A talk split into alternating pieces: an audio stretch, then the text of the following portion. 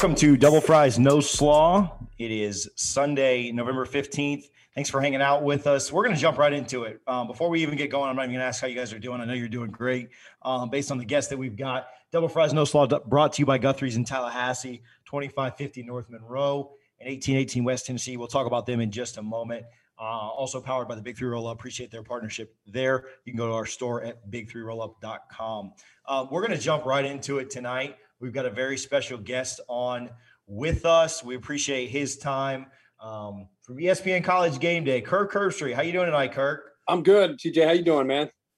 Good, good. We definitely appreciate your time. Appreciate you for hanging out. I know, I know the fall is busy time for you, man. I don't even know how you t- yeah. have a second to breathe with with everything yeah. that you got going on, but um, yeah, it's crazy. It's it's fun though. I mean, I've been doing it for a long time. I'm, I'm kind of used to it. This this season, like I'm sure for you guys, has obviously been strange with uh, the protocols, the testing, and you know the, the restrictions. No fans at stadiums, but uh, you know we're, we're trying to remain positive and and uh, at least celebrate. We have college football. We have games, yeah. you know, to talk about, even with some cancellations. So, but it's yeah, it's it's been a it's been a crazy year for all of us definitely weird. But like you said, we we didn't know if we would get football this year, right? There was a time where it was looking like we wouldn't. So yeah, um, especially and some of the conferences canceled, right? And then and then yeah, came back. So uh, so no, we're thankful. I, I, like to ask the most hard hitting questions up front. Uh, double fries, no slaw. This is an an ode to Guthrie's there in Tallahassee.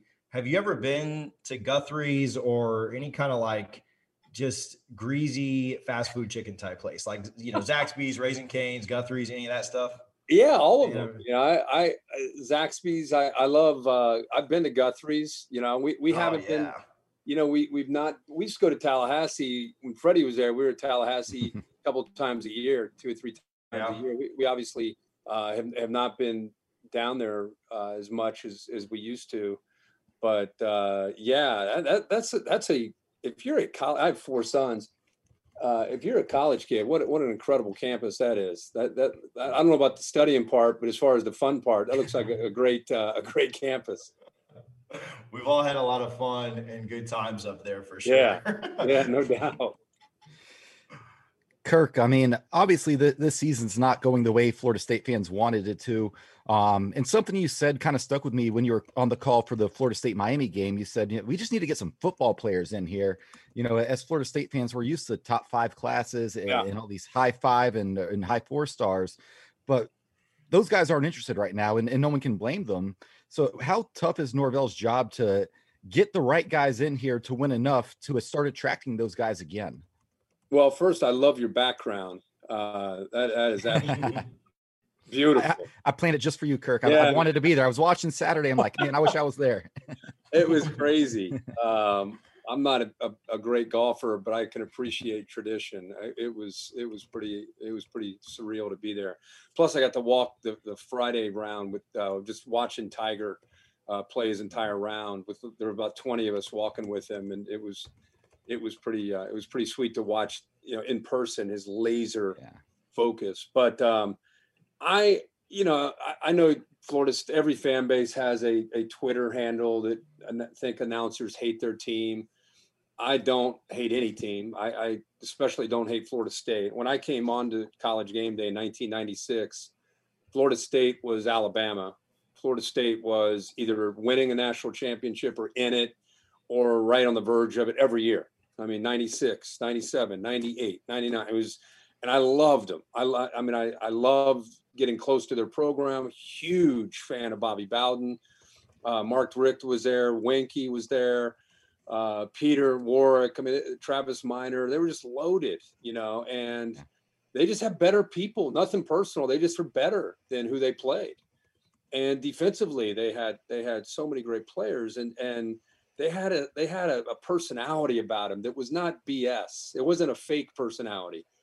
They were ballers and they knew they were good. And so somewhere along the way, I don't know, Freddie, you may have a, a much better feel for it than me, but somewhere along the way, they they got off track. You know, they they just they lost their way. I, I Freddie, you tell me if I'm wrong.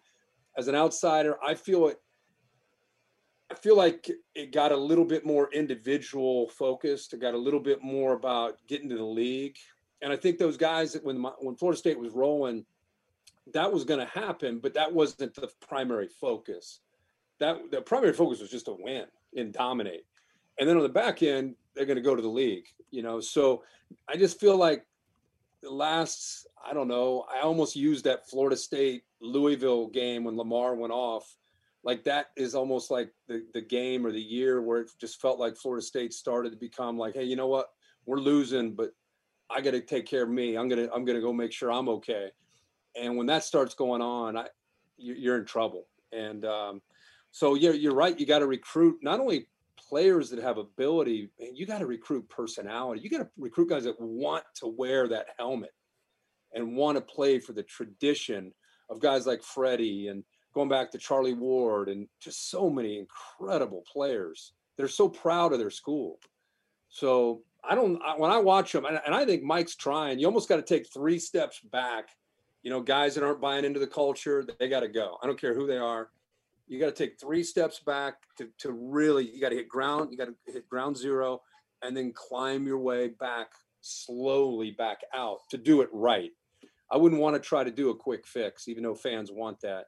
Yeah. So I, I love Mike. I hope he can do it, but man, that's a big challenge. I kind of want to um, build off of what you just said. 2013, I witnessed that firsthand. I came in as a freshman, didn't really know how to win. I came from a high school program, never been to the playoffs. And I came in around a whole bunch of guys. They were dogs, straight dogs, and they never talked about championships. They never talked about the NFL. It was just about controlling what we could control. Yeah. Then after we handled business that year, in 2014, everything. you, you, had like Joyner and Telvin yeah, Smith. Smith. They Timmy were all just yeah. in, man. They were ballers. And if you ever talked about anything outside of that getting better, they're gonna punch you in the mouth, something yep. like that. Like we got out there. Yeah, like, yeah, yeah. You, yeah. You had leaders. Yep, yep. And in 2014, you kind of saw that shift. We still had, I believe, 2014 had more talent than 2013 did, but guys started thinking about the NFL um the, the they were start we were stars now. So we start to buy into that. I talked about it last week. They had um a thing a saying it was like dallas to dallas. We started the season off in dallas against yep. oklahoma state. I remember. college football playoffs was in dallas. So we kind of bought into that and all the players were screaming it. And looking back at that now i was like damn. Like we set ourselves up for failure yep. from the jump. Yep. And then you saw guys coming in that 2015 2016 season when things started to take that turn and you saw saw it try to change. And guys just didn't understand what it took to be successful. They just thought, all right, we go to Florida State, they've been successful here. So we're just going to be able to come in and win. Guys didn't understand what it took. And guys like Demarcus Walker, myself, um, other guys on the team, we were trying to get these guys to understand, but they didn't care. They wanted to go to the league, win a few games, and it was all about what they can get for themselves. And once we left, you saw that go downhill. Like it, it got bad. They didn't have any guys that wanted to step up. Um, and this, the culture's completely messed up right now. So, so how do we get it? How do we get it back? How do we yeah, get this? My, that was my question. How do we? How do we get this back? I, I've heard you guys t- speak highly of Coach Norvell um, as a coach. Like, I think I think it's tough because we saw some of these signs when we were heading out and we were trying to catch it, but at the same time, it's only so much you can do to, to a guy that's fighting it. Like you can't bother him every day because then he's gonna give up on you. Yeah. So it's it's a tough process right now, especially with guys that have had three different coaches in the past few years. Yeah. They don't know who to trust. And then Norvell's trying to come in and implement his system, and guys don't want to buy in. There's still some of Willie's guys, and some guys still left from the Jimbo era. So it's going to be tough, but from what you've seen from Norvell, what are some things from him that you feel like we should be optimistic about? Well, that's so what I'm seeing sounds like it's real, you know, like like you lived it. So I, am not off track by by saying what I what I what I've been seeing. And um, the the for, before I say something about Mike, the one thing I'll tell you is what I've seen in doing this because I've seen programs go through this, and I've seen them get out of it. What I would do is you got everybody coming into Florida trying to get all the great players. You're dealing with Florida, uh, my University of Florida, dealing with Miami, not to mention Alabama, Ohio. So everybody's coming down. You got to find guys that, and it's through recruiting. Maybe they're not a five star, but you know what? They they they are they love football. They love to compete. And you got to get to know them. Guys like Telvin Smith, guys like yourself, uh, Demarcus Walker, um, Lamarcus Joyner. I mean, guys that just, I mean, it's it's they're out there because I see them. Alabama has a whole roster full of them. You can say whatever you want about Alabama. Watch them and watch, find out if they're worried about themselves. Those guys don't last long if they, they're like that at Alabama. So you can find these guys, but you got to find guys that just love playing football, which is when you played or when I played. I mean, that, that's why you played because you loved it. Now it's all about three and out NFL.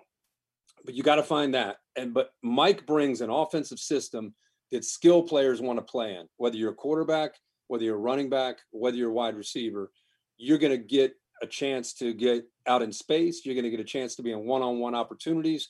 And you're going to get a chance to showcase your skill. You know, it's it's not a pound it, you know, kill the clock, shorten the game type of offense. It is a dynamic. When he was at Memphis, I mean, their offense is high flying, scoring. They're scoring 50 a game, 45 a game when he has the right people.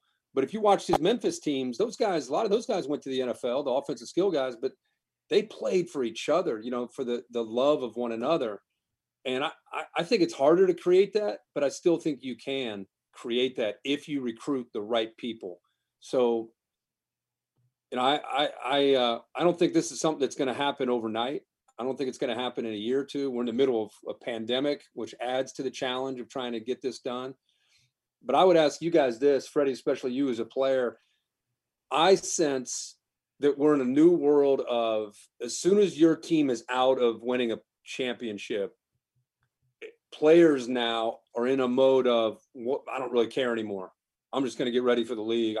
I'm just going to worry about myself, which is very foreign to my generation of football player how do we get out of that? How do we overcome not just Florida State, but college football the country, these opt outs? And I know we're in a pandemic, but these guys that just emotionally and mentally opt out because, well, we're two and three, we're out of it. Who, who cares? Like, I don't even know how that comes into your brain when you work January, February, March, April. I mean, all you do is work. And you're just going to give up like that because the season isn't going right. I, I don't, I don't know what kind of message that's sending to players that we're going to accept that kind of mentality. Yeah, I don't I don't understand it and it's really tough for me because like I said, I played for a high school that never went to the playoffs. Mm. We're in the fourth quarter most of the time playing against teams third string squad. And right. I'm in there still trying to make plays, trying to rally guys together. So I don't understand how guys could even think about that. But everybody, I guess everybody's different. This is a generation we live in. But I've always believed in fighting and showing some type of pride. Yeah. If you come in, I was always taught that if you start something, you better finish it. Mm-hmm. And that, that's the generation we live in. If God, God, if things aren't going God's way, they want to quit. They want to find the easy way out, and it kills you in the long run. I believe. Down the line, when you get tested, you know the first thing God's going to do, they're going to quit. Shut it down. So yeah. They're setting themselves up for failure in the long run. Yeah, in life, you know, whether it's as a guy who's got a job as a husband, a father, like you, you that, that's not a great message. I don't, I don't feel that these players are learning by just saying, ah, I'm done. I don't want to play anymore. I who does that? I, I, just, I hate it. Hate to see it. Kirk, you you touched on it, man. It, it's a pandemic. You know, five months ago, we didn't know we'd have football. So, uh, two and six or not, I'm just happy we have college football. Yeah. Um, but for Florida State fans, obviously, especially the casual ones, they see two and six, they see the, these final scores, but it is kind of a year zero. We did not have a spring. We didn't have summer workouts. You know, the fall camp was hit or miss. How, how patient should Florida State fans be? Because I know I, I, know myself, Freddie and TJ, but we all still believe in Mike Norvell, and you can't judge the guy after eight games in what's going on this year. So as a national guy, man, you see the entire country. It, it, is it fair to say, man, give the guy some time, give him a full spring, give him a full summer before we really start you know trying to pick apart what's going on? Oh for sure. Um not just pandemic it's just what he inherited. Yeah. Uh, freddie talked about the, a lot of these guys have had three coaches you know since they've been there. You're going to let go of this one now and go get mm. another one? I, that makes no sense to me. I mean the, it's like the opposite of what they need. They need stability they need they need something to be able to kind of sink their teeth in as players and know this is our strength coach. This is my offensive coordinator. This is my defensive coordinator. This is my head coach. This is my position coach. Like reason Clemson's so good is, you know, I know they lost uh, uh, Coach Scott to uh, to USF, but they, uh, Tony Elliott's been there forever. Um, Brent Venables has been there forever. Their assistants don't leave, and so these players they, they have such incredible continuity and um, the program is what it is. And you you come in and you're a freshman and you just kind of walk in line and you know what the deal is. And the guys who are juniors and seniors they're almost like assistant coaches. That's what that's what florida state strives for. And the worst thing they can do is well we're two and six get rid of this guy. Let's bring in the next one. It's impossible. If you're if you're serious about turning it around you're just going to have to go through i know it's frustrating you're going to have to go through growing pains and you're going to have to trust that mike norvell has has what it takes to be able to get you out of it. I when I called the Miami Florida State game, I, I was like whatever week two or three, whatever it was. I remember saying this is not going to be a year where we're going to look at well he got to five wins or he got to six wins. It's not a to me it's not about wins. It's about trying to change the the personality of the football team. Trying to you're going to lose players whether it's through injury, opt outs, they're not getting enough playing time they don't like their role in the offense, whatever it is, you're gonna you're gonna lose guys. That's the way it is with the transition. And when you do that, you're gonna lose some of your best players. But if you have some young guys that are hungry, so by the end of the year, if if things, if you're a fan and things feel like forget wins and losses, the energy of the team, the competitive spirit of the team, the togetherness of the team. Like if you feel like, you know what, from week one and week two to where we are now, like how they played at Notre Dame. I, I, didn't expect them to win that game, but I thought they at least with Jordan Travis, they, they at least they had a little bit of an identity on offense and they showed a little bit of fight when no one really expected that of them. That's the kind of personality that you want to see in these last few games. And then you can kind of build on that um, going into the offseason. But yeah, t- if I were you, I'd tell the fans that's not an option, you know, getting, getting a new coach in there, uh, whether it's this year or even next year. Hey, Kirk, I had a quick question for you. Um, I remember being in the stands. This pertains to Freddie. Um, I remember being in the stands in high school, and you were calling this game, Florida State versus Clemson. And I'm sitting there with my dad, and I see Dalvin Cook streaking down the sideline for, what was it, a 50, 60, 70 yard run in the fourth quarter against Clemson. And I'm thinking, we just took the lead. We won the game. This is huge.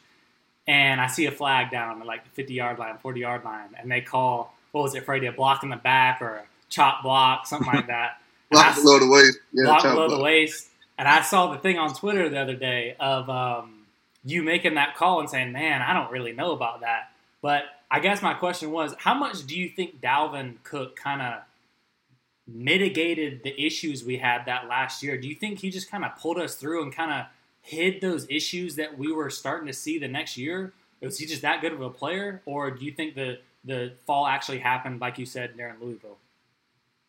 Um, I think it, it really came to a head in Louisville, but I think you're right. Um, there was we started to see signs. And Freddie would know way better than me, but just watching them play, I'll never forget the Oregon game. You know, it was competitive. Um, Jameis, of course, almost became like the Darth Vader of the sport when he was playing. You know, fans outside of Tallahassee enjoyed cheering against him. Number one, they won the championship the year before, and so you know, anytime you win, you know, people like to tear you down, whether you're Nick Saban, Urban Meyer, whoever you are. And now it was Florida State, and Jameis had some, you know, all that other stuff going on. So people always wanted to kind of see him lose. I didn't, but but that's how the fans were. So I remember watching that game, calling the game in the Rose Bowl, and it was competitive. But then all of a sudden, Marcus, if you remember, Marcus Mariota and that up tempo offense could frustrate you. And I'll never forget watching the tempo get going when the game started to kind of get sideways for Florida State. And Mariota's going fast. And they hit a big pass. And I can't remember who else was in secondary. I just remember Jalen Ramsey like yelling at one of his teammates as Mariota is coming to the line of scrimmage and going another play. And as Jalen Ramsey's looking over here and uh, kind of just tearing a guy apart. And then and then that play came and they got more yards and he's yelling at another guy. And it, they just looked like they were coming unglued. Um, and and that was a year they had a lot of mental busts in coverage and just things you wouldn't typically see from Florida State on defense. And that's when I felt like they were a great team talent wise, but the personality, as I talk about of, the team that year, you started to see some signs of the individuality and not this we're all in this together whether we're winning or we're losing it's all of us together. That's when i started to see it. And then freddie you you you you know what i'm you, i don't know if you remember that at all or know what i'm talking about but you know you, you never really want to show up one of your teammates you know and, and especially on that big of a stage and I, I thought you started to see some of the signs right there yeah without without a doubt um we we experienced it we knew it was coming and it kind of leads into my my next question. In 2016, Harlan brought it up. Um, of course, the chop block game, but we lost that game, and of course, we lost to Louisville, and that they completely killed us that year. But we lose to Clemson, then they go on to win the national championship, and then you see the monster that Clemson has turned into, and then how we've had this major debacle, whole team's falling apart, and Clemson just killing everybody. And I think they have one of the strongest teams they had in a while this year. Um, how much do you think things go differently if we win that game in 2016? We may have a chance to play in the ACC championship possibly if we win that game. Yeah, I mean it's it's crazy to think about one game and how it can flip things. Um, that that was a game, if I remember right, that was at home, right? It was it was like in the in the mid 30s type of game It was like 30, I want to say 34, 31, or, or I, I, just remember it being a close game. Um, and I, I think Clemson in that that time frame, they were starting to really get it going. And I think a, a win like that um, gave them an enormous amount of confidence because they weren't used to consistently being able to play in Tallahassee and, and being able to win. I think there were some times they were close, but um, you know, if if if I remember right, you did. What was your final record that that year? I mean, you lost to Louisville. I think it was uh, ten and three. They they ended up beating yeah. Michigan in the they beat Michigan to go ten and three in the Orange Bowl. Okay, yeah, I do remember that. I do remember that.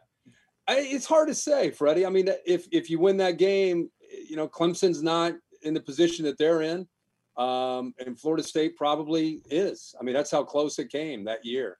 Um, yeah, I for, totally forgot about you guys bouncing back and recovering from uh, from that that loss at Louisville that year. Um, but yeah, it's an interesting thought. Think it's interesting. Also, like you said, Clemson, even the year before when they beat us um in Death Valley, um we they had just we just lost to Georgia Tech, and we go up there, their number one team. We went out there for warm ups, and Clemson was absolute. They were terrified of us. They didn't believe they could beat us. The last time we played there, we blew them out. So yeah. it was still in their head every year that they couldn't beat Florida State. So when yes. they came to Tallahassee and beat us, they were no longer scared of us, and that's what you see today.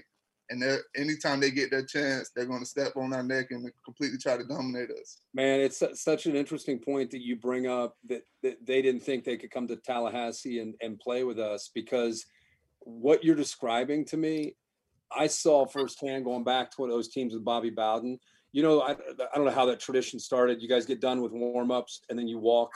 I don't know if you walk from the goal line to the 50 or the 50 to the goal line, but you guys grab hands and kind of walk. You line up all the way across the field and you walk.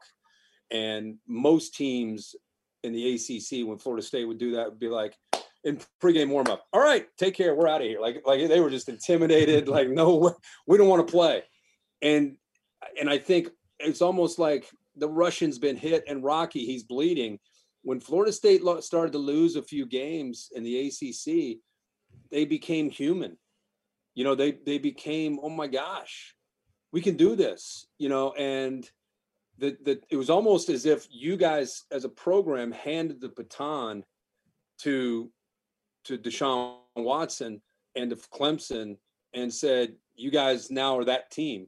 Because now, you know, Dabo has that same tradition. They lock arms, they walk the, you know, 50 to the goal line and a lot of teams in the ACC see that and they see all the you know the pretty athletes and the speed and the size and they think, man, I don't we don't want anything to do with this. So they've become Florida what Florida State once was. Uh, Clemson right now is that brand, not just the talent, but Dabo Swinney feeds into the culture of that program every single day. and going back to what we talked about, what Florida State has to do, he finds guys that are unselfish. He finds guys that want to play for each other. He finds guys that want to win. And of course, they have NFL aspirations, but while they're here, they want to win. They want to have fun. And and he just he has a way. They work hard, but man, they are. You're a recruit, and you come into a Clemson locker room. You're like, can I have a jersey? Like, I want to be here. I want to be a part of this. And that that's that to me reminds me a lot of Bobby Bowden, like in his heyday. And um, you know, we'll, we'll hope that Florida State can get that back to that at some point. Speaking of um, speaking of Clemson, it, it kind of looks like they'll they'll most likely get a kind of taking it nationally for just a minute, but it looks like they'll get a rematch with Notre Dame unless some weird things happen, and and probably the winner of that um, goes to the playoff. Indiana and Ohio State have a big game this weekend. Um, the winner of that puts themselves in the in the driver's seat. Um, obviously, our big rival, but and how about the Gators? The Gators look really good. Like that game in in Atlanta, like the over under might be hundred for that uh for that Florida yeah Bama game. I mean, I nobody you never bet against Saban, right? But like, yeah, think about that. I mean, how how for how for real is Florida? Man, I, I get in trouble every week because I have to. I release my top four on Sunday, and I I have Florida uh, ahead of Texas A&M, who they lost to. But if you watch Kyle Trask throw the ball since they lost to uh, A&M on the road at Kyle Field, on the last possession when they fumbled the ball when they were getting ready to go down and probably win the game. So it was a close game. But man, the Georgia game and then again last week, uh, this offense, I didn't think we'd see another offense close to what LSU was doing as far as execution last year. I didn't think we'd see that in a long, long time. And here we are right now with Florida. I mean, you look at Trask's numbers, and I'm not comparing Florida as a team to LSU because that was, for me, I thought that was almost like a once a generational type of team. But they, they are putting up monster numbers, should be rewarded, even though they lost to A&M, in my opinion. So I would have the teams you you mentioned. You know, you you've got uh, Alabama, Notre Dame, Ohio State, and Clemson up in there in the top four, and then I would have Florida right there knocking on the door. And if they keep winning, obviously, like you said, they'll get their chance against Bama. I don't know if you guys have seen BYU play. Most people haven't, unless you're a, a degenerate college football fan like me and you watch as many teams as you can. Man, they are really good. Um, physical team at the line of scrimmage. NFL quarterback uh, that can that can throw it around and and pretty good skill. So they're not going to get an opportunity because they just don't play anybody to to probably throw their hat in the ring. But uh, the, both them and Cincinnati both have uh, teams that are pretty good. Clemson's going to be interesting, though. I mean, they, if you look at what they have, you obviously have Florida State on the road. They have Pitt. Uh, I think it's on Thanksgiving, and then they go to Virginia Tech. I mean, all those on paper look like wins. They got to get healthy, as we saw in South Bend. Not just Trevor, because I, I, I thought uh, DJ did a nice job stepping in, but man, James Skalski is kind of like their Telvin Smith, a middle linebacker who started like 35 40 games. Um, he's he's been out with with an injury. Uh, they're hoping to get him back here in the next week or two. Uh, they also didn't have their three technique, who's going to be a first rounder. He's in his second year, kid named Tyler Davis. So you take a, an all American three technique in the middle, middle linebacker, who's an extension of Brent Venables, and then the outside linebacker, Mike Jones, who's a senior, who's replacing Isaiah Simmons, who just knows the scheme inside and out. All three of those guys out uh, for the Notre Dame game. So if they're going to be who we think they are, they got to get healthy. And uh, right now they're playing a lot of true freshmen, a lot of young faces, and I think that's part of the reason uh, that their defense got exposed against Ian Book and and Notre Dame last week. Kirk, you, you mentioned Texas A&M, and you know Jimbo still is uh, triggers a little a few Florida State fans out there. You know he's the guy that broke up with us for more money. Um, but what he did at Florida State in Freddie's years was beyond impressive and he has A and M rolling now. What is the ceiling? Can he win a national championship or you know get to a playoff at A and M? Because it certainly looks like he's trending that way. Yeah, I mean, if if you go by resources, um, A and M's not taking a back seat to anybody. they are their budget, not just with his salary, but their budget in recruiting. If you look at the the facilities, I mean, if you ever want to see facilities just for fun, and you're looking to just go see something where it's just like I didn't know they had facilities like this. Go to Texas A&M and look what they did to Kyle Field. Look what they've done to their, the football offices and, and the weight room and all that stuff. It's it's amazing. So I think when you have that and you're in that state, and you're competing against a lot of people, you got to separate yourself. What separates Texas A&M is that they can tell recruit, "Oh no, you can go to Texas. Yeah, no, the Big 12 plays good football, or you can come into the varsity and go play in the SEC. I mean, if if you think you're great, come play in the SEC." They've never been able to say that in that state until they joined the, the SEC. So Yeah. that's the sales pitch with Jimbo, along with the offense that he that he runs. But hey, I'm not taking anything away from what they're doing. I just happen to be a little higher, uh, even though they beat Florida just the last two or three weeks. I think Florida's trending in a little better direction. The cool thing about this argument is it'll be settled on the field. I mean, A and M if they keep winning, they'll end up with one loss to Alabama where they got blown out, and Florida will eventually play Bama, and they'll either beat them, and they would leapfrog over Texas A&M with a win over Alabama, or they get beat by Alabama. Now they have two losses, and they're out, and A&M would move ahead of them. So eventually, it'll it'll work itself out. But yeah, to answer your question, uh, Jimbo's doing a good job of recruiting, and we know he knows how to draw ball plays up. And uh, the big question really was, can his defense get high enough uh, to be competitive? And, and right now, they're playing pretty good. Speaking of defense, uh, I'm not saying Florida State's going to make a change this year, but man, sh- should we try and bring in Will Muschamp and just open the the checkbook now that he's free? Well, I again, um, you guys would know a lot better about the coordinators uh, and what what's going on there. For me, I I personally, like I said earlier, I would love to see him have some stability. Will Yeah. you know? I did Will get let go today? I I haven't heard anything. Yeah, he, he just got let go. Okay, well he'll he'll end up somewhere. Um, I'm gonna remember this, Kirk, when I when I broke college football news to you on this podcast. yeah sundays for me is uh i'm going to bed is uh sunday except to do this i'm going back to bed i appreciate that I- i'll, I'll roll up the sleeves tomorrow but uh good job breaking that for me but now i i wondered if people would get let go is you know no matter what they face just because of the pandemic i called a game last night in ann arbor and the, their own fan base they've turned on on one of their own and jim harbaugh i mean they not forget the outside world their own fans are trying to get rid of him. Um, you know, and Clay Helton at USC always seems to be in trouble. He's off to a two and zero start. Tom Herman always seems to, you know, he's one loss away from it seems like always being on the hot seat. So I wondered if if we would see people pull the trigger on some of these coaches. And the fact that Will Muschamp got let go maybe is a sign that that, that could happen.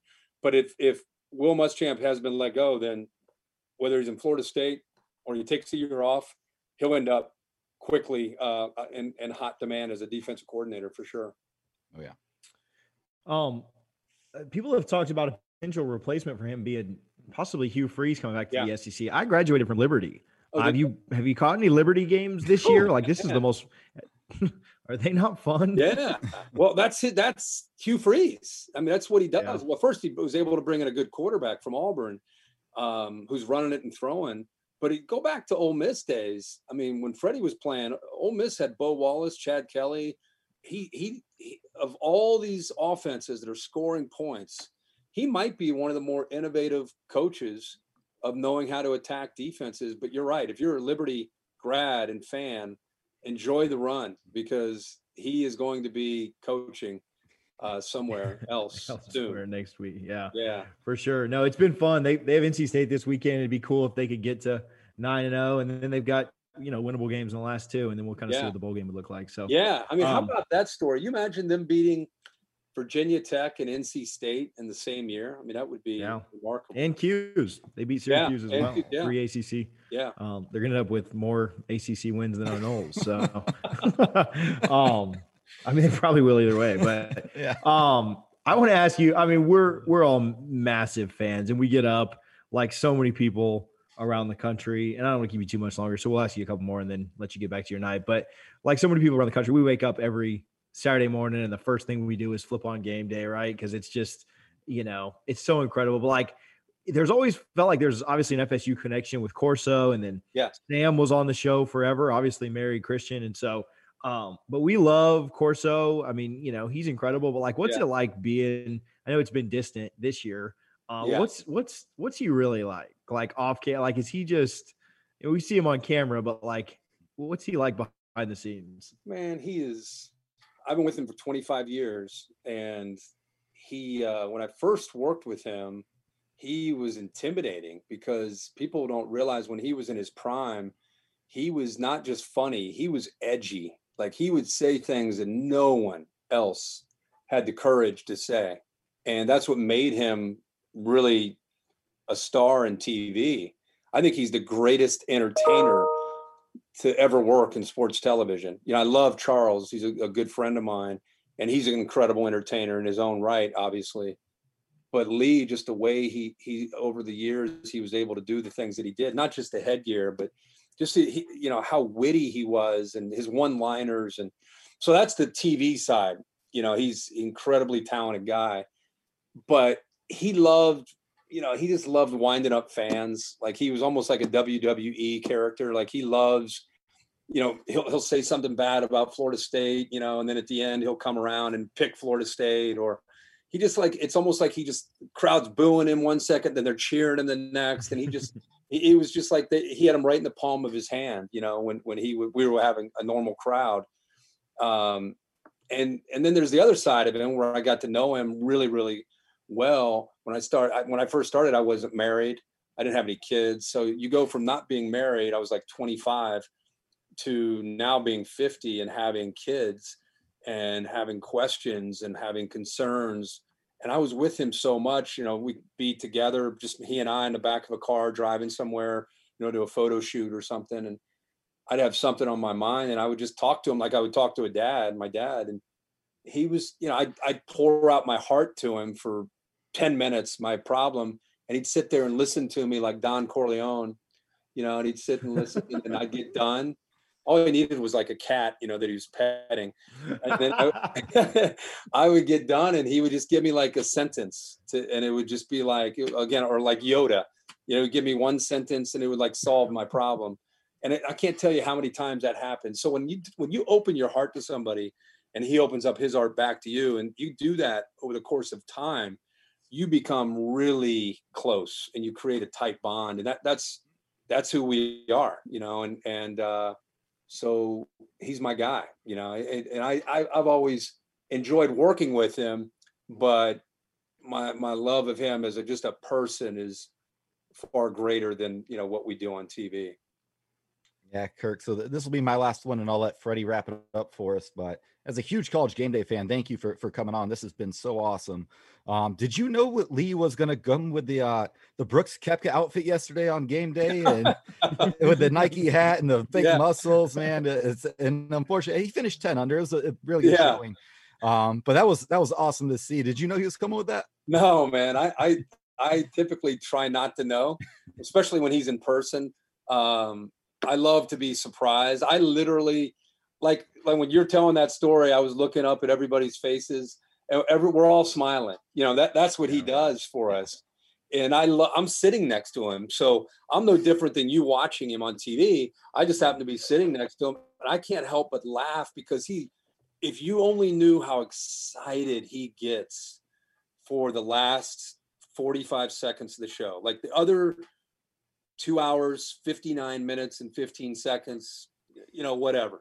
But those last 45 seconds, man, that is his time. Don't mess with him.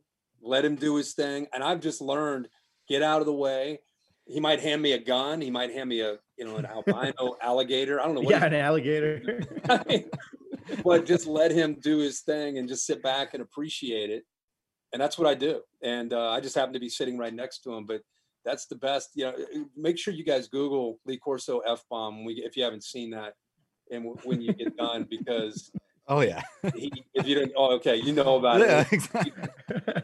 He, has got a couple out there, but they're they're all hilarious. It was crystal clear when he yeah. when he said it. And uh, we came back. He came back from break. And He's like, "Oh, who, who was it? Yeah, Fowler yeah. was like, "We we caught an unfortunate." Yeah, exactly.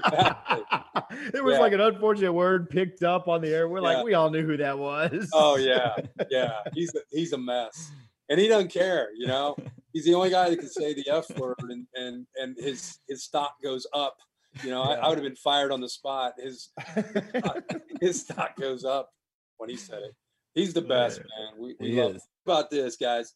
You know, whether it's your your grandparents or somebody you know, he's 85 years old, had a stroke about 12 years ago, and there he is on national TV.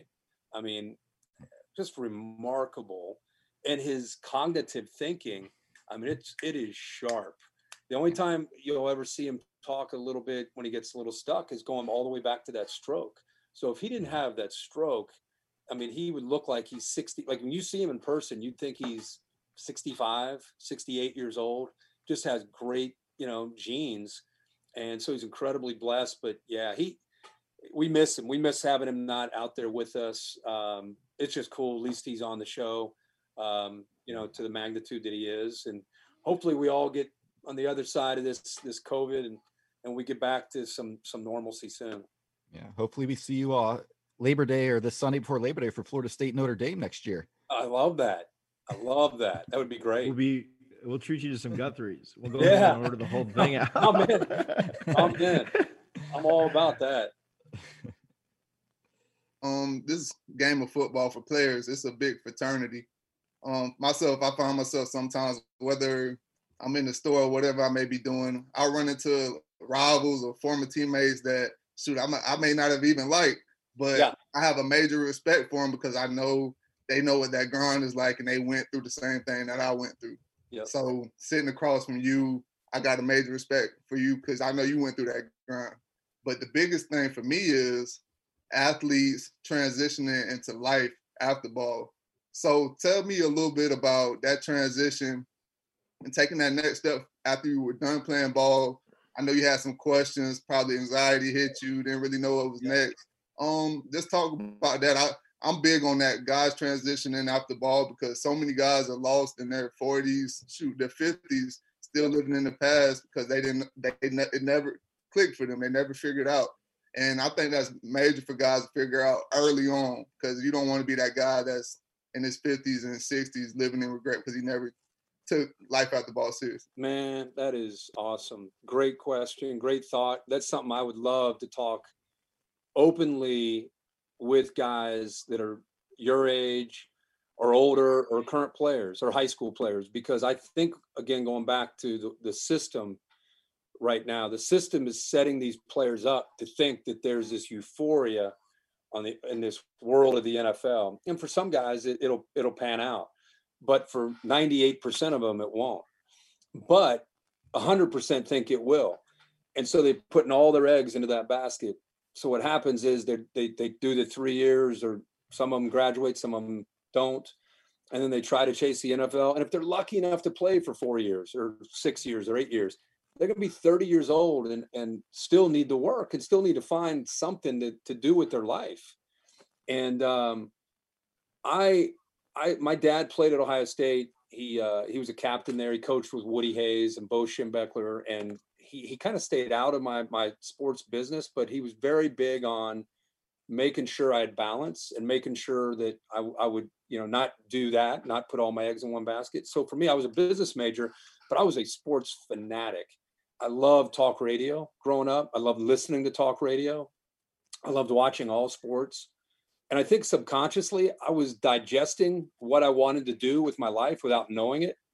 So when I got out of Ohio State and I tried to make it the NFL, had some free agent opportunities, but I just didn't have that passion to bounce around from like the World League or Arena League, barely hanging on in the NFL. That had I had no interest in that life. So I, I just cut the cord, boom, like that. And I, I thought I was going to get into the business world, but I started doing a talk radio show, making twelve thousand dollars a year and didn't really care about the money.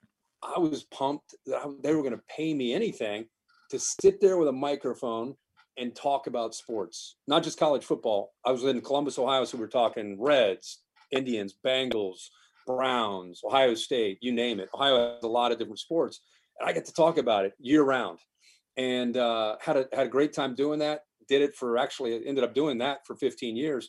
But I think what what it taught me was I saw what you see, what you see. I saw guys I played with that NFL maybe for a year or two got cut, and now they're going back home or they they got nothing going on. And my message when I talk to guys is chase that dream, man. Go get it. But please, I'm not lecturing. I'm just telling you. I'm an example. Use me as an example. Uh, Go find a passion, whether it's coaching, whether it's broadcasting, whether it's being I don't know anything, whatever it is you you like keep those those options open because one day you're going to want to tap into those those options. You know, even if you do make it, you're going to want to tap into those options. And so, um, sounds like you found something you enjoy. It sounds like you enjoy doing this this podcast and and talking sports. And you know, everybody when I started making twelve thousand doing radio, I would have never thought that 25 years later I'd be calling game of the week and on game day for 25 years and calling the national championship every year and doing what I'm doing. I would have I didn't get into it for that. I got into it because man, I love doing this. And so find something you love to do and then go kick its ass every single day, just like you did when you worked out. You know, you didn't go work out like, yeah, I guess I'll go work out. You worked out like going to kill it. And that's how you have to do the job you're doing right here. And if you do that, another door is going to open. You're going to look at that door and be like, huh, look at this. I'm going to go do this now. And then you go crush that one and you go do that for a while. And then another door is going to open. And that, that's what I would do, you know, going, looking back at it. Kirk, I, I know we said we'd wrap up, but I got one more since you said something there. It kind of made me think of this, but we'll ask this and we'll, we'll let you go. Um, I'm going to clip that because that answer is awesome. And I think people don't, people don't think as much about that, you know, like kids yeah, yeah, we've all seen that. We've all seen kids that have, you know, put all their eggs in that one basket. But um, you just mentioned the national championship. Um, I was out in Pasadena um, the year before the Oregon game, um, and so I, you know, didn't hear you calling it. But when when Florida State and Jameis got the ball back with a minute nineteen yeah. left, yeah. Um, I know you've got to be unbiased. You can't pick the games you call. Yeah. You know, you. But now looking back seven years ago. Yeah did you did you know that Florida State was going to go down and score I, that? Did I, did you know beyond a shadow of a doubt? Tell this, I'll tell you this because I did Florida State a bunch that year. I was working with Brent Musburger, and I can't remember the exact score, but Auburn jumped out big early in that game, and Brent made a comment, basically almost like, "Well, this this one's about over." And I said, I, "This is not over. This Florida State team, they need one break." to get them going and this thing this game can change and I, I rarely disagree with your partner on air but it was more of a conversation but I, I made it i wanted to make a point that there's so much game left that florida state's got the talent and, and the confidence to come back if they can just catch a break. And sure enough i can't remember what happened but something happened and it got them going. And next thing you know here they come. They're, they're on that run. And when they got the ball back I, I don't want to sit here and say I knew that they were going to score, but I, I had a lot of confidence that that offense was going to at least get down near the red zone and have a shot, you know, to to win it. I didn't realize Greene was going to shake a guy, go down that right sideline. You know, I mean, that was a that was a hell of a play, and I I love that guy too. Um, if you ever see him, tell him I said what's up. But I I was so that play right there was the play. I mean, we we remember the the slant, the touchdown. But that that play to me was the critical play of that drive. Yeah, because once we got it in the red zone, I mean, you knew they were going to score. Yeah. Oh yeah. Know, but it was just getting there with, yeah. With that little time. Oh man, what a setting! What tension! Championship oh, on the line. I mean, that was that was so hyped. I, yeah. I, was at that game and the Clemson game, and, and I had a lot more fun at the Clemson game than I did at the national title. yeah. But we all wanted the we all wanted enjoyable. the title we yeah. all wanted the title game and thought the title game would go like that, right? Because we blew everybody out that year. Yeah. But, I mean, looking back, I wouldn't. I mean, I wouldn't trade like walking it off, right, with like ten uh, seconds left. You oh know, like that's God. pretty, pretty incredible. Awesome, awesome. And you know, when people ask what's your favorite game you ever called, um, or or most competitive, sometimes for me, I, I, you know, I I I think about like Georgia playing Oklahoma at that same stadium uh, where Baker Mayfield got up big, big and it was like, wow, Oklahoma's going to kill Georgia.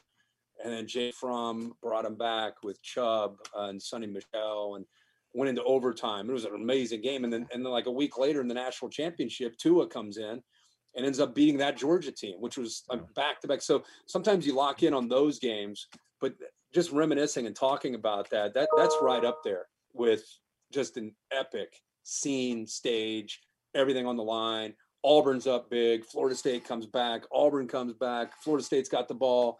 Minute to go. Who's going to win? I mean, that's about all the drama you could hope for uh, in a national championship. Yeah, the Rose Bowl's seen some good ones. A few years yeah. before that, I mean, Keith Jackson calling the the Vince Young walk off was Oh yeah, was pretty special too. I mean, absolutely. um, the I mean, yeah, we've Florida State's won in a couple different stadiums, but that Rose Bowl one's always going to be oh yeah, a special one for sure. yeah. Um, I tell you, the the uh, not not a great memory for Florida State, but Weinke couldn't play in uh, '98. Mhm. Remember that Marcus Outzen had to. It was Marcus Outzen. Yeah, the, the Rooster Yeah. against Tennessee. Rooster. Yeah, yeah. No. Tennessee ended up T uh, Martin and them, yeah. kind of shocking the world. Peyton Manning, all those years, was the guy, and then Tee Martin steps in and Yeah. and wins them a national championship in '98. Man, we appreciate so much your time um, and hanging out, talking FSU with us. And we started with the bad news, but we finished off with some some some positive memories. at the Exactly. End. Well, hopefully, you guys, seriously, man. Anytime you want me to hop on, let me know. Good luck to to the Noles getting this thing turned around. But I hang in there, be patient, because if Yep. for him to do it the right way, it's it's going to take some time. And I would just look for any kind of spirit of the team and and players playing for each other. You start to see those kind of things, and I just think you start to see the thing going in a better direction. Awesome. Thanks, Yeah. Kirk. Really appreciate it, man. Absolutely. Yeah. All right, you guys take care. Freddie, take care, bud. Yes, sir. Alex, before you leave, Kirk, I gotta Yeah. give you a special shout out. I used to get clips from my, my family all game. I come in Yeah. the locker room after the game, and they're like, "Yo, Kirk's showing you major love." Oh yeah. Covered our game, you're showing us love. And I'm like, "Dang, showing how, how you do that?" yeah. But Hey, I, I love fullbacks. I, I, I love because I, know that that's a uh, that is not a glorified position. And when and when you would make a block or you get your hands on the ball, I'm going to celebrate it. You know what I mean? Mm-hmm. Because that's the epitome. We're talking about being unselfish. That position is represents that more than I think any other other than offensive lineman. That but that position represents that more than anybody. without a doubt. And I, I hate how it's phased out the game. But yeah, I Yeah. remember all those games where I'm coming in and I got some clips on my phone. Like, dang, Kirk, Kirk knows that Freddie Stevenson name, man. Oh yeah, absolutely. I don't know. I don't, I don't know who loved loved me more, you or my family. I'm like, Kirk, Kirk, love, man. But I, Yeah. I appreciate you. You always showed you always showed us love, and you always kept it real. But I Yeah. appreciate you coming on and chopping it up with us tonight. Yeah, man. Yeah, I appreciate you reminding me some of those good old days uh, when you were out there getting it done. And like I said, Freddie, anytime you guys want me to hop back on, just let me know. Yes, sir. All right. You guys take Thanks, care. buddy. Okay. Thanks, Kirk. Appreciate See it, man. fellas. Yeah, I don't have a lot more in me after that, bro. Like, I don't want to talk about this NC State game. I'm I'm still over here like Harlan's shaking. I'm shaking. I'm texting Kara like I'm freaking out right now. Um, you know, Freddie played with like Heisman winners and national champions and stuff. Like me and me and Richie over here just like nobodies, bro. Just like I wake up every Saturday morning, watch this guy on my TV, and you know, get complained to by my kid about turning cartoons off now. And now I'm interviewing this guy on a podcast. So, man, that was a lot of fun. Um, Kirk's awesome. I, I'm I can't wait to get off here and go listen to the rest of that because he's just Yeah, right. incredible. um, but no, that quick, was hey, super dope. TJ, So TJ, I just want to tell you, I was sitting here shaking. I was texting you. You said go ahead and ask a question. I said, "Oh my god!" I went. I turned my I turned my camera off. I went and chugged the beer. I was like, I can't be slurring my words. So I just asked him real quick. I had to get the, I had to get the nerves out to ask him a question. Dude, I remember when we got our first couple um like massive guests on the Big Three roll up. We got like Derrick Brooks and um Ken Griffey. King Jr. Griffey Jr. Yeah, and, and guys like that. And I I mean I just I just told those guys, I was like, I'm asking these guys a question. You know, Yeah. these are like my like I'm talking, like I'm gonna put on audio my voice talking with these legends. And so I thought about Well- Ireland while we are doing it, and I texted him and said, like, hey bro, come in here and ask a question. Cause you'll never forget, like I'll never forget the fact that I asked Ken Griffey Jr. a question and like Harlan will, you know, like none of us will ever forget it, but I didn't want you to miss out on it too while we're all BSing with him for an hour. yeah, so no, I appreciate well, it. how, It was- it was way to think, way to think quick on your feet. Way to think quick on your feet because I put you on the spot. And, and how how cool is it that on a Sunday night in the thick of these you know conference races, he takes an hour out of his day to come on our podcast and just hang out. And I think he would have hung out for another hour if he if he wanted to. We I feel like we tried to end it a few times and he kept going. It was man, he was an awesome down to earth guest. I already liked the guy a lot um before that, but that man, he's he's definitely up there. He- He's that was awesome, man. No, absolutely, without a doubt. And like you said, he probably would have stayed on forever. Um, but yeah, he was he was incredible. Um, like I said, I can't wait to get off. I'm not even waiting until tomorrow morning. I can't wait to get off here and listen to it again because I mean, he just had a lot of really good stuff in there, and you know, just a name that a name that everybody in college football knows who that is, right? Like some people may not know who this guy is or that guy is, but everybody knows who Kirk Herbstreit is. So that that was again, that was super dope. But yeah, I, I don't really want to talk about um the NC State game. I will give a little bit better shout out to the Big Three Roll Up, which we're powered by. Um, again, check out the shop now and get some double fries, no slaw swag there, um, as well as our Patreon, patreon.com slash double fries pod. There's some different neat stuff there for you. Um, before we talk really, really quickly about the NC State game, any other thoughts on Kirk, or we want to talk about this NC State game and uh, get out of here? Uh, let's we've delayed it long enough. You know, we we had a nice long hour with Kirk, a lot of a lot of good memories and, and, good times. So let's let's just jump right into this, um, and you know, let it go from there. Yeah, Florida State loses um, to NC State in a game they ended up losing by 16, right? 38-22, but it was never all that competitive. It was 35 to 9 going into the fourth quarter. Uh, FSU got a couple of um, I don't know they were necessarily garbage time, garbage time, but the game was definitely decided. Um, and so score looks a little better than it really was, but Florida State not competitive for most of the game. Um, you know, no Jordan Travis, so Blackman, I'm sorry, so Purdy and Rodemaker um, kind of split duties and really just didn't have a ton going. The defense, you know, kind of did all it could. Started out decently, but then was just on the field way too much and and really couldn't hold NC State down. Um, overall, I don't know that the game went any differently than than what we probably all expected. Um, I think I had 30 38 24, 41 24, something in that range. So I think it kind of went about like we expected. Maybe Florida State scored a little bit more, held them to a little bit lower, but I think we all kind of expected a, a two touchdown loss or so. Um, and I outside of that, I mean, I you know we previewed the game and you know what we thought would happen did. Um, not having Travis kind of handicapped us. I don't know that he's the difference in the game that we could have won a little more competitive with us scoring a little better in the first half, but I don't know that things really that different. Um, but what are you guys' takeaways from that? And we'll talk about one more thing and we'll get out of here.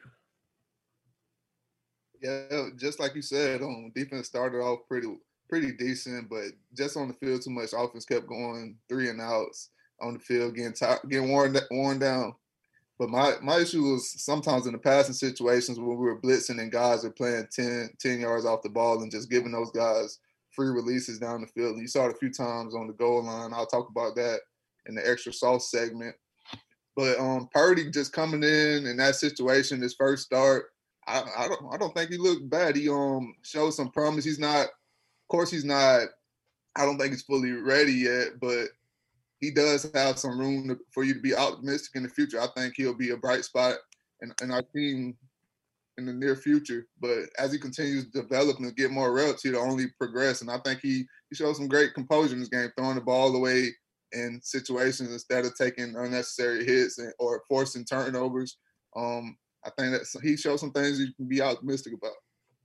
Yeah, and on that long touchdown pass, you know, Wilson was wide open, but that doesn't happen if Chubba doesn't, you know, step up in the pocket, kind of use his feet to create something, and more importantly, keep his eyes downfield. Because if he doesn't have his eyes downfield, he doesn't see that. Um, I, am with you, Freddie, man. I, I, I came away, you know, Chubba's not ready yet, but I was impressed with him, and I think he did show some promise moving forward. And I think, and I'd love to get both of your thoughts on this that even if Travis is healthy, I, think you got to ride with uh, with Chubba the rest of the season just to see what you have um, potentially moving into next year. So, what do you guys think about that? I don't think that's a bad idea. I mean, at this point, you know, at this point, I don't know that there's a lot of difference between um, a three and nine record and a two and ten, right? I mean, we're not we're not beating Clemson this weekend, and then I think the Virginia game is going to be pretty tough as well. Their offense is kind of clicking. So you're looking at that Duke game, right, as as the one possible win. And is it more important to let Chubba continue to grow and develop, or to maybe get that one win against Duke, right? So I, you know, uh, not not that we couldn't win with Chubba or that we're a guaranteed win with Jordan, but yeah, I, I think if, especially if Travis isn't all the way healthy, which he probably isn't, you know, nothing's really come out in his injury. I, I think I'd side with Richie there and say I agree with that. Freddie. Yeah, I, um, I'll roll with that. I just with the way Jordan Travis plays, I know he's banged up right now. Yeah, and it just Purdy getting all those reps is only going to help us in the future. Um, no matter you know these guys get an opportunity to compete in the spring, but it'll only make us a better team when Travis does come back and have opportunity to compete. He'll have a guy that pushes them, and whoever wins that job, you know, it's a guy that's fit for it because Purdy's gotten those in-game reps, and then they'll have the opportunity to progress more in the in fall camp. So I think you get, let him roll and just keep progressing. He didn't get that opportunity in camp; he got hurt early. Yeah, shout out to my guy Matt over at Bay Canyon Brewery. I mean, he it's funny you you interview somebody like Kirk and then you kind of like forget exactly what they just said. You know, seeing the guys that are out there fighting for each other is sounds like such a loser blood, you know, um, moral victory thing to look for. But at this point, like I said, what's the difference between three and nine and two and ten? It's trying to take those positives away from those guys that are going to fight um, for each other, for the team, for the logo, for the brand, for the school um, over these last three weeks. These last three weeks aren't probably not going to be a ton of fun, um, but it's it's who who are the guys stepping up in in those situations in that area and stuff like that. So that's a good reminder uh, for my buddy Matt over there at Bay Can. I saw that in the comments. Um, shout out to Matt. We uh we had Matt's beer out at uh I saw Richie with at least one can of that. Uh, we had Matt's beer out at the Kush House grand opening in Orlando last night. Um, so that stuff was great. Like I said, hopefully Lindsay drove home because I saw Richie with a new can in his hand every time I turned around. But um, no, the the, the beer cans were they were my wife. I was I was drink, I was drinking vodka sprites the whole night. well, she was put she was putting them away. Um, shout out to those guys over there. Um, I am excited for Freddie's extra sauce segment tomorrow. That's sponsored yeah. by the Lemieux Company. Um, great, great stuff there. In fact, I just I literally just like walked in the door and put the kids down for a bath. So I've got to make the video for it real quick so that those guys can work on that and get that out to you tomorrow. But um, excited for that. Check that out. Dropping tomorrow. Um, any closing thoughts, guys, uh, on the team, on Kirk, on anything um, from this weekend that you've seen? Any NFL stuff? Oh, Jameis! Shout out to Jameis for getting in against this. Um, yeah, uh, good for him against um, the 49ers. Looks like Brees got hurt. You know, we got I got a lot of trolls um, on the fact that Jameis was the third string quarterback look who they put in when Brees went down. You know, I, Taysom Hill is not an every down quarterback. He's a gadget no. uh, guy. Jameis went in, extended the lead, um, drove them down a few times for scores, and uh, the Saints end up getting the win. Um, so shout out Jameis, one and zero oh on the season, undefeated um, quarterback. Uh, since quarterback wins are uh, a thing when you live in Tampa. Um, uh, Brady looked better today. Well, Brady didn't look that good. The team looked better uh, overall. Brady missed some guys early, which is kind of weird, but they looked better second half, and the Bucs looked good as well. Um, anything before we get out of here, guys? I mean, I was happy to see the Bucs bounce back. Uh, a very slow start again, which kind of had me worried. Um, but then Brady, no, I think Brady looked significantly better than last week. Um, oh, and, sure. and he, he he now moves to eight and one. Uh, uh, following a game where he lost by 20 or more points in the week prior. So he he's petty and I love it. yeah, I don't, you don't have much for me this week. I kind of want to play that song that song with Jameis dance to again because he got an opportunity. it's funny now because it, will be ironic if he takes Drew Brees' spot. That'll be ironic then. But I mean, I'm just happy to see him get an opportunity, man. He looks happy out yeah, Super Bowl's here in Tampa, so um, the NFC is wide open. So yeah, it is. Uh, I'm Richie's gonna hate me. I'm uh, cheering for the Saints to win Super Bowl because Jameis is playing, but um, but that's all I got. Are you playing that song again? Or are we picking a new song? Hold on, I I I, I got a, uh, two quick shout outs before we get out of here though, real quick. He's got um, somebody getting married. I can tell. Yeah. So yesterday, well, yesterday was my mom's birthday, so shout out to her. And then Shout out uh, shout out to my good friends Cody and Sarah. They got engaged yesterday, uh, last night, um, and really excited for them. So, bachelor party coming soon. Are they in Orlando? Yeah. They should get married at the Cush House. I mean, th- th- it's right up their alley. I'll I'll just say that without going into. Oh, Uh, very good. Um, shout out my buddy Kevin. Today's his birthday as well. Um, since since you mentioned your mom, I figured I should shout my buddy out as well. Um, um, uh, Richie, get us a song and let's get out of here. uh, me see. Let let Freddie take it again. I've Kara I'm just texted me. good. Kara just texted me and said that Champagne Reek could marry them. Did you know? Did you meet Champagne Reek last night?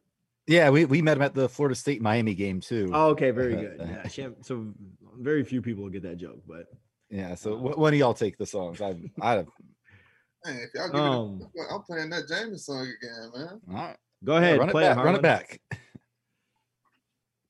All right, y'all have a good night. We'll see you on Thursday night. Oh man, I do not want to break that down. We'll see you guys on Thursday night.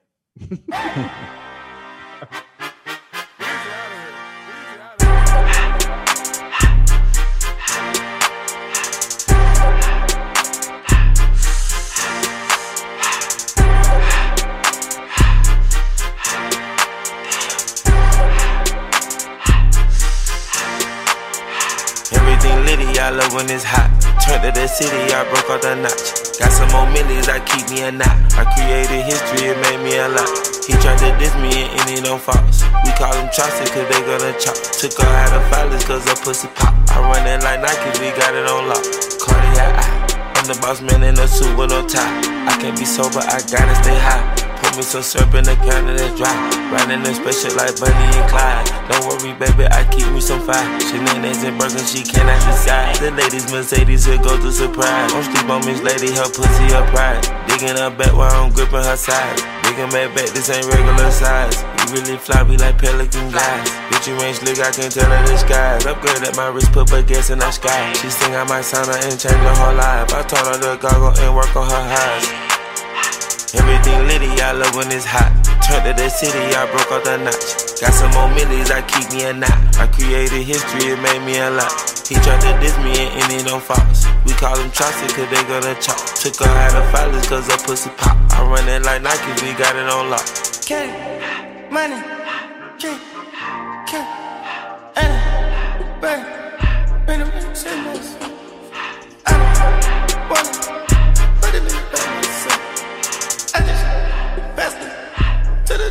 like. I took the Billy cool back, then I hopped in the. I put this bitch in the front of the Billy in front of the driver. And man, the shit that it weed, it can't smoke in the road. Right, wow, wow. I'm still double cut up, I'm drinking, I shoot off your tires. Huh? I'm in the coupe by myself. I had to kick her though when I was fast. Keep the was on the shelf. Horses around in the fast. I'm sick and tired of the young niggas act like they fine and telling their lies. Acting like they the one created this and they get all this drip from my guys. Yeah, Cartier eyes, Cartier coat, Cartier the watch. Cartier look, Cartier the dot. Cartier spent buffalo on the side. Prison cut diamonds, they Cartier, yeah. Cartier bad for the Cartier thought. Sky ring look cool with 200 the dash. Cartier jeans, ain't no way I can say. Ain't no way I'm ever gonna go out. Man, I can't go out, no way I'm gonna go out. I just grip on her ass and I show out. I sit like a champ and I wait on her whole lot. I just whip up a new Chanel paddock. I whip it the bricks and I don't break the door out. Turn that whole top floor to a whole house. Hundred racks and one, two about the flood out.